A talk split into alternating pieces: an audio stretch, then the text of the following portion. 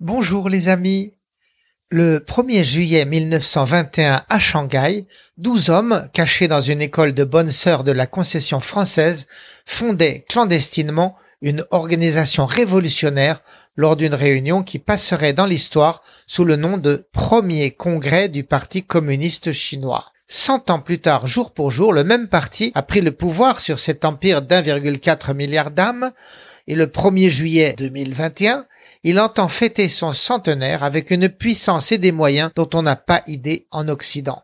Dans toutes villes, grandes ou petites, cette nuit-là, feux d'artifice et rayons laser vont trouer le ciel de mille fleurs et slogans, étoiles rouges et effigies de Mao Zedong.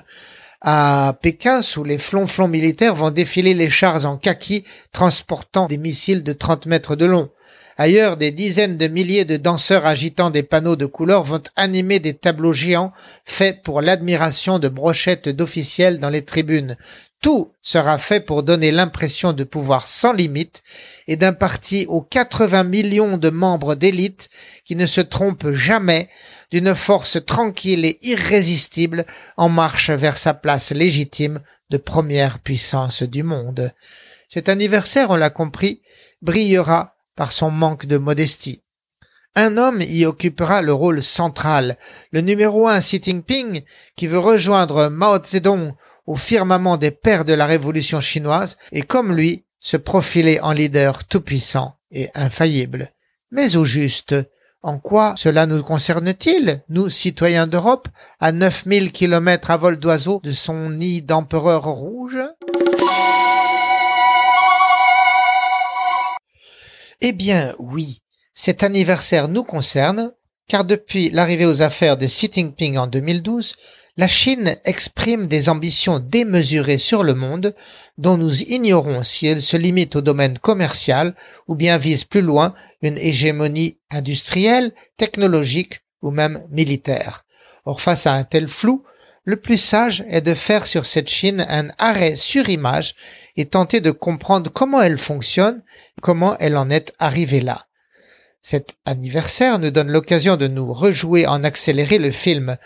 Depuis sa naissance en clandestinité, le parti a dû se battre pour survivre malgré sa carence en légitimité. Deux événements très significatifs ont joué le rôle de bonne fée durant ses premiers pas. Il est né dix ans après l'effondrement du système dynastique qui tenait le pays depuis moins deux cent onze avant Jésus-Christ. Et il a pris le pouvoir à faveur de la victoire américaine sur le Japon qui tentait alors justement de conquérir et de coloniser la Chine. Le P C C a donc pu s'installer en Chine à faveur d'un double vide, celui des empereurs et celui du Japon.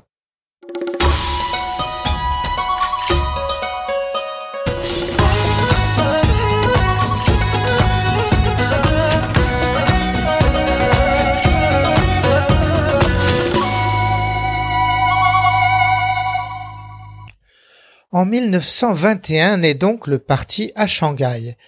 L'histoire précise qu'au milieu du congrès clandestin, alerté par un guetteur qui annonce une descente de la police française, les douze conspirateurs abandonnent les lieux et s'enfuient à toutes jambes vers une jonque qui avait été installée comme solution de repli.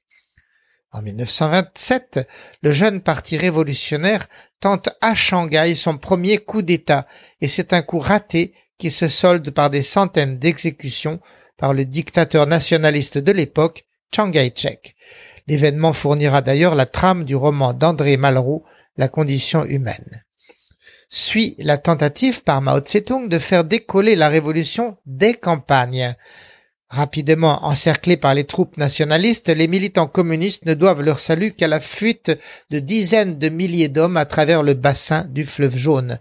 C'est la longue marche de mille neuf cent trente-quatre qui les fait arriver douze mois plus tard à Yen'an dans le Shanxi. Des hommes du départ, ils ne sont plus que le dixième à peine, mais en sécurité des troupes de Chiang Kai-shek bloquées sur le front Est en guerre contre les Japonais. Mao Zedong pourra ainsi consolider tranquillement son pouvoir et en mille neuf cent quarante-neuf, il pourra prendre le pays comme un fruit mûr suite à la défaite des Nippons, aux désertions massives chez Chiang Kai-shek et grâce au réel talent militaire des généraux de ses armées. À peine au pouvoir, Mao multiplie les décisions calamiteuses, telle sa participation en mille neuf cent cinquante à la guerre de Corée qui cause un million de morts chinois et l'exécution de millions de propriétaires terriens. Rien qu'à Shanghai en sept années, cinq cent mille hommes d'affaires et industriels sont liquidés, rayant ainsi de la carte du monde cette ville qu'on appelait la perle de l'Orient et qui en était la cinquième place financière. En mille neuf cent cinquante-huit, le grand bond en avant, aventure antitechnique délirante doublée d'une révolution agraire ratée, plonge le pays dans la famine, causant, selon les historiens, selon les historiens, trente à cinquante millions de victimes. En mille neuf cent soixante-six, pour reprendre le pouvoir dont l'a chassé le bureau politique, Mao lance la révolution culturelle qui détruit les structures productives du pays et va coûter en dix ans cent millions de morts au bas mot.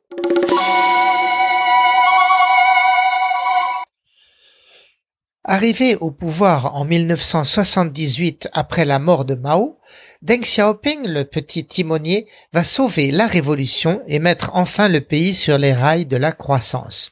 On lui doit une foule de mesures pragmatiques pour supprimer tout ce qui décourageait la production et maintenait les magasins vides. Parmi celles-ci compte la privatisation de nombreuses usines, la décollectivisation des terres, l'ouverture à l'argent et aux techniques étrangères et la libération des prix selon la loi du marché.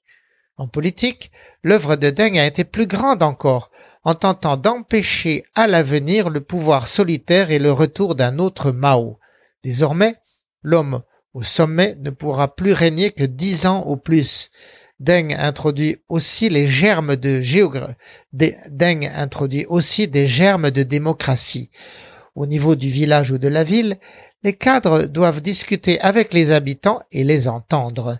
En cas de grève, qui sont illégales en Chine, on tente de les désamorcer par l'entremise de personnalités neutres et respectées. Durant les trente ans de l'ère de Deng, de nombreuses lois modernes sont promulguées, introduisant le droit du travail ou un régime de retraite. Calquées sur les meilleures lois d'Europe ou d'Amérique, elles sont d'abord publiées comme projets, permettant aux citoyens de s'exprimer, ce qui donnera lieu ensuite à de nombreux amendements avant le vote au Parlement. Et puis, la violence est revenue avec le printemps de Pékin en mille neuf cent quatre-vingt-neuf, où les étudiants réclament le dialogue et la démocratie. Après quelques semaines d'hésitation, Deng ordonne la reprise en main.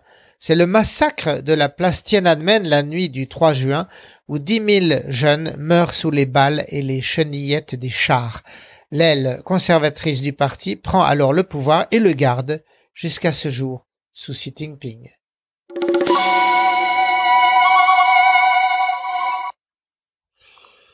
Le résultat de ces trente glorieuses a été considérable. À force d'exportation, la Chine a vu passer son revenu par habitant de cent quatre-vingt-quinze dollars américains en mille neuf cent quatre-vingts à plus de dix mille l'an dernier. Mais le prix à payer pour cette prospérité a été, outre la pollution et la corruption galopante, un durcissement constant de la discipline du parti. Beaucoup de milliards d'euros ont été déversés dans le contrôle de la presse et de l'Internet, le fichage de la population, en achetant les meilleurs équipements policiers à nos pays démocratiques. En politique, Xi Jinping a démantelé tout ce que Deng avait construit.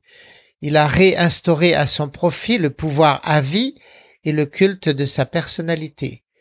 Aujourd'hui même, une application pour smartphone existe consacrée à la pensée du président Xi, l'équivalent du petit livre rouge des citations de Mao. Massivement téléchargée, elle inclut des quiz leur permettant d'améliorer leur maîtrise des pensées du grand leader. Elles permettent aussi d'engranger des bons points qui comptent ensuite dans la promotion et la carrière. Contrairement aux promesses de la Constitution, la critique du régime est désormais interdite, classée délit de nihilisme historique. De plus en plus, les chrétiens, musulmans et bouddhistes sont persécutés et voient leur lieu de culte démoli sous l'exigence du chef de l'État de réécrire la Bible ou le Coran pour les rendre compatibles avec les besoins du parti. Toute cette reprise en main, Xi Jinping la vend à son propre peuple comme un rêve de Chine, d'une nation régénérée où le parti restera aux manettes dix mille ans, selon le vieux slogan du grand timonier.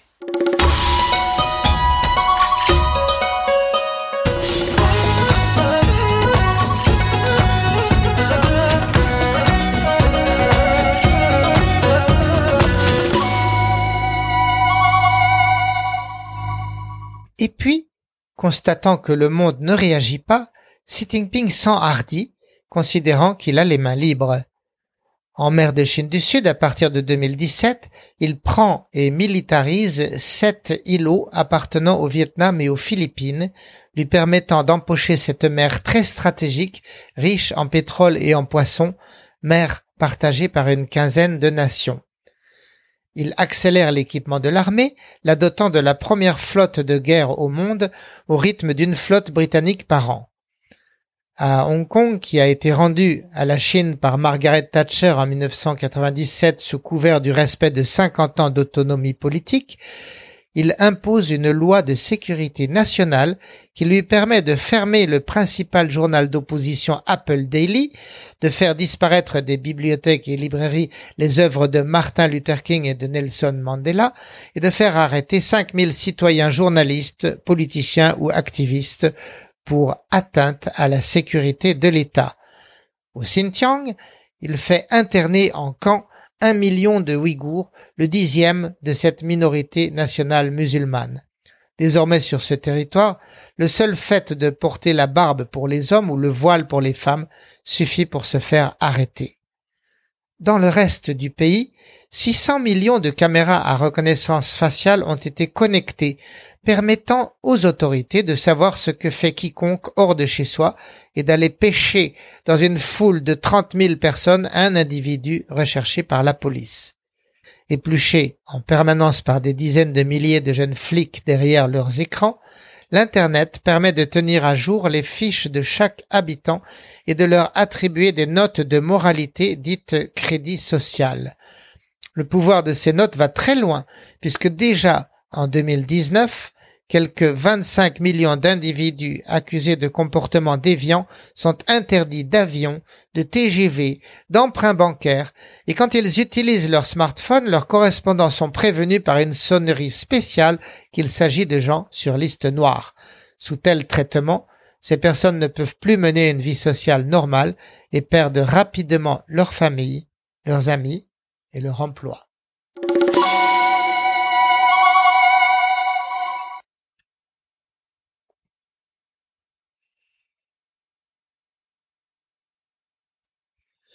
Mais comment la Chine réagit-elle à ce carcan ? Eh bien, pour l'instant, qu'on le croit ou non, les Chinois ne sont pas si négatifs que cela face à ces atteintes à leur liberté. Ils réagissent d'abord en pensant que les coupables, les punis, ce sont les autres et que eux, bons citoyens, ne sont pas concernés. Puis ils se disent que la vie n'est pas si mal en Chine, avec des salaires en hausse et une économie à plus six pour cent de croissance cette année, quand la terre entière rame en attendant la reprise. Après tout, en Chine, on mange, on travaille, on va librement au cinéma aujourd'hui, à condition de montrer son Securipass au vert sur son smartphone, bien sûr. Ensuite, dans le rapport avec l'autorité, joue la prudence proverbiale du Chinois qui craint la délation et qui sait ce qu'il en coûte de provoquer l'État. Pour sa sécurité et celle de sa famille, il s'astreint à ne jamais parler de politique. Joue aussi dans sa tête l'idée qu'il n'y a pas d'alternative, c'est normal, l'appareil depuis toujours ayant fait taire toute voix discordante. Et puis les Chinois depuis vingt ans prennent conscience d'être à nouveau aujourd'hui une puissance, une nation respectée du monde entier.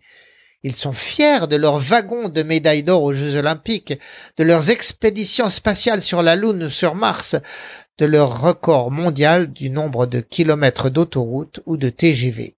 Enfin, il faut le dire, il y a chez le Chinois moyen un sentiment fort peu compréhensible aux yeux des Européens, mais bel et bien omniprésent. Le soulagement d'être délivré de la démocratie et des devoirs citoyens qu'elle implique. Beaucoup de Chinois n'ont aucune envie de voter, de choisir entre des partis politiques. C'est pour eux une perte de temps, d'efforts et un risque pour l'harmonie sociale. La direction du pays, c'est l'affaire de ceux là-haut, du parti. Ils prennent la responsabilité, ils agissent vite et bien. Le petit peuple, quelque part, se ressent comme une immense famille d'enfants, sagement dirigée par un parti papa qui sait ce qui est bon pour lui. C'est le résultat de milliers d'années de gouvernance autoritaire chez un peuple qui n'a jamais connu la liberté. C'est aussi un peuple qui ne mange à sa faim que depuis deux ou trois générations et qui n'a pas encore eu le temps de grandir.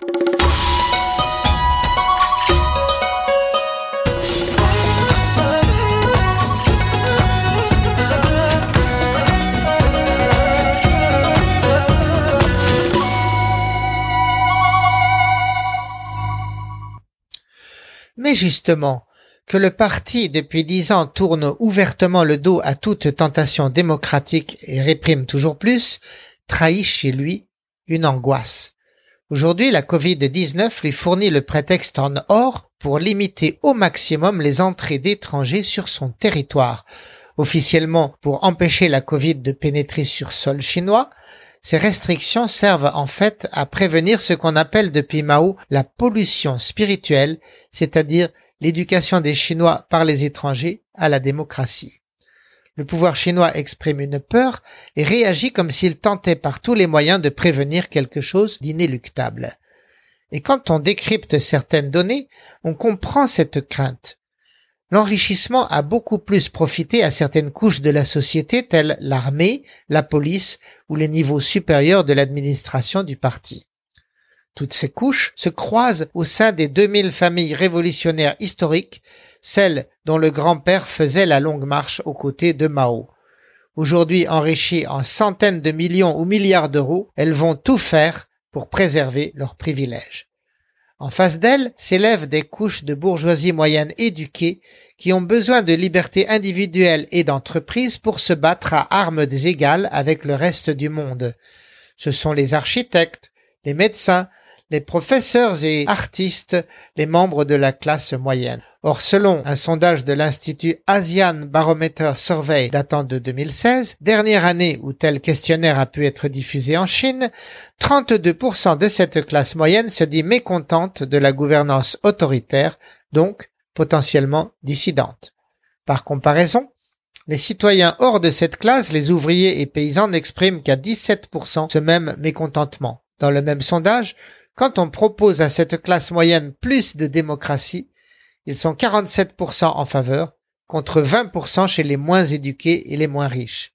Cerise sur le gâteau, plus les sondés sont jeunes et citadins, et plus ils sont critiques du pouvoir et en faveur de l'alternance.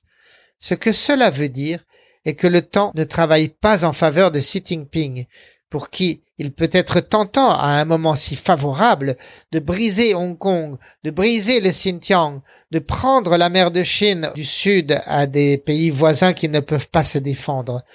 Tout ça lui garantit de faire le plein des voix d'une population pas encore éduquée, prête à se laisser séduire par les chants des sirènes populistes. C'est aussi pour cela qu'on ferme les frontières, pour figer les privilèges là où ils sont et empêcher la richesse de repartir là d'où elle est venue il y a quelques décennies, de l'étranger. Ce qui fait peut-être le plus peur au régime est que la pire critique contre lui vienne de l'intérieur. Quelques intellectuels ont compris l'enjeu et s'efforcent d'alerter l'opinion, telle Madame Tsai Xia, qui était depuis vingt ans professeure à l'école du parti, ou bien Xu Zhangrun, professeur à la très prestigieuse université Tsinghua. Tous deux sont des patriotes convaincus que l'avenir du pays est dans la réforme et l'ouverture que vient de renier Xi Jinping. Résultat, tous deux ont perdu leur place et Tsai Xia, pour sauver sa liberté, a dû s'exiler aux États-Unis.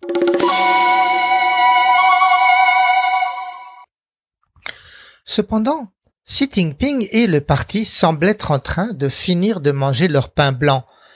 La roue de l'histoire tourne inexorable, qui sonne le glas des empires de Napoléon, d'Hitler, de l'U R S S et de tous les autres, tous pour la même faute de n'avoir pas su partager le pouvoir et d'avoir voté pour la violence plutôt que pour la vérité. Dans le cas de la Chine, le problème de Xi Jinping tient au fait d'avoir fait le choix de plus en plus clair de l'intérêt du parti plutôt que celui de la nation, et des tensions que ce choix provoque au sein du pays comme en dehors. En fait, ce n'est pas forcément une faute de leur part, mais plutôt une faiblesse inhérente à leur identité, tant la nature et l'univers sont plus forts que l'arrogance des dictateurs individuels. La planète fait preuve de plus d'intelligence et de force qu'eux, simplement parce qu'elle a besoin de toutes les forces sur son sol pour préserver le règne de l'humanité. Au jour de son centenaire, c'est la peur de sa propre fin qu'annonce le P C C par ses festivités décadentes et sa rigidité qui grandit de jour en jour. Et sur ce, chers amis, je vous souhaite une excellente semaine et à bientôt.